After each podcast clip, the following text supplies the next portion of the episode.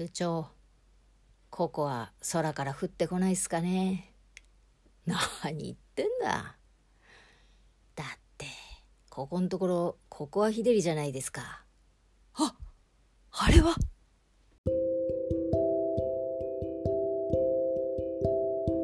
ガローコーヒーザロフ。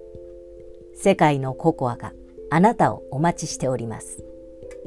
京王新線初台駅から徒歩3分水曜日が定休日です。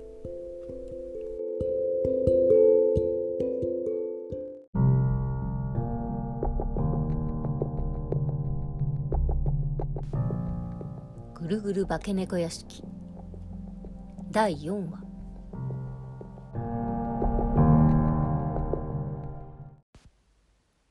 幼い頃から父は亡く。半月前に母を亡くして。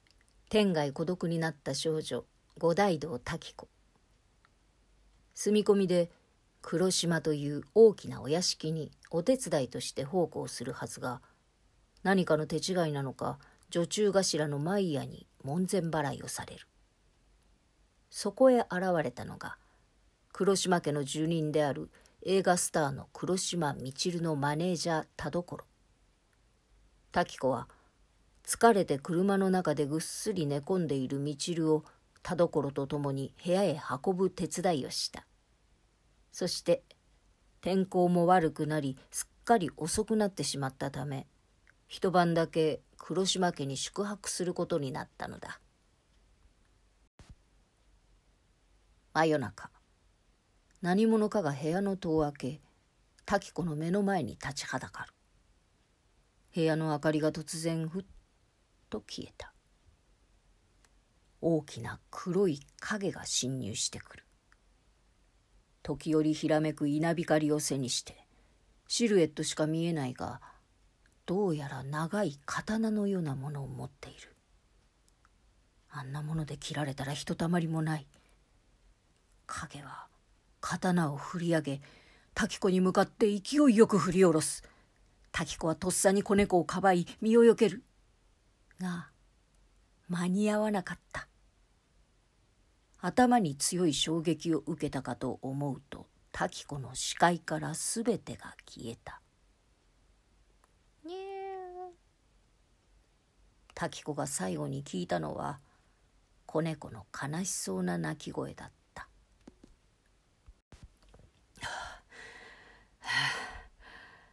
とうとう捕まえたぞ。不法侵入者め。思い。知ったか何の騒ぎですの？田所さん。興奮冷めやらず肩で息をする田所のそばに安頓を下げた寝巻き姿のマイヤが駆けつけた「おおマイヤさん。出たんですよ。今夜も。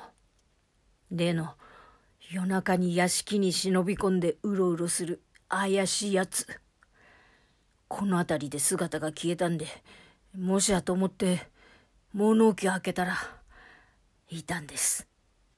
すかさずこいつを食らわしてやりましたよ。車にゴルフクラブ入れといてよかった。少女映画スター黒島みちるのマネージャー田所は夜な夜な黒島家に怪しい人影が出没するというのでここ数日黒島家に泊まり込みをしていた。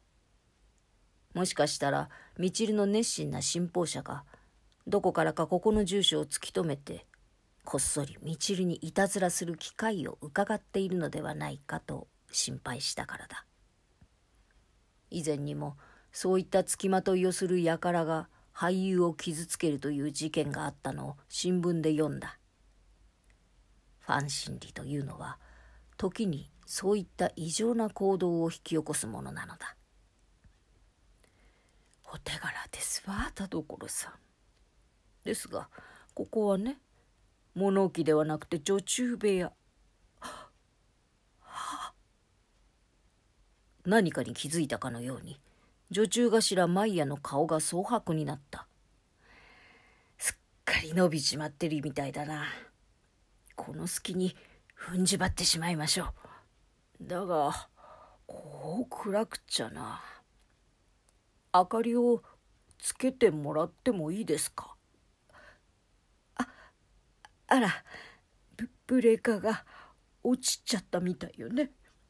古い家だから雷の時はいつもこうなのよ。漏電でもしてるのかしら？あちょちょっと待ってね。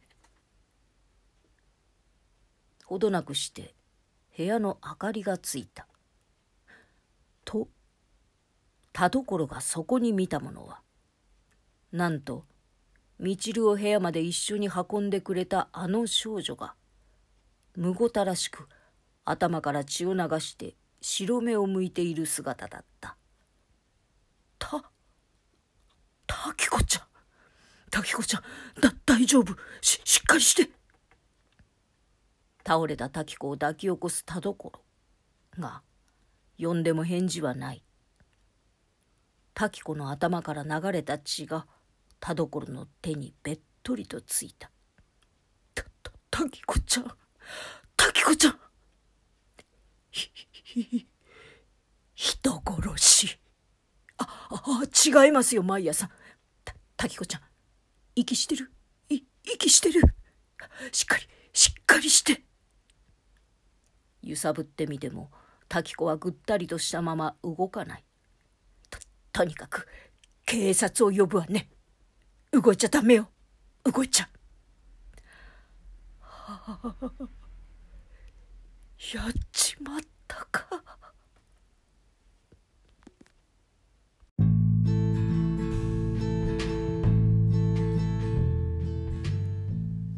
本日の登場人物。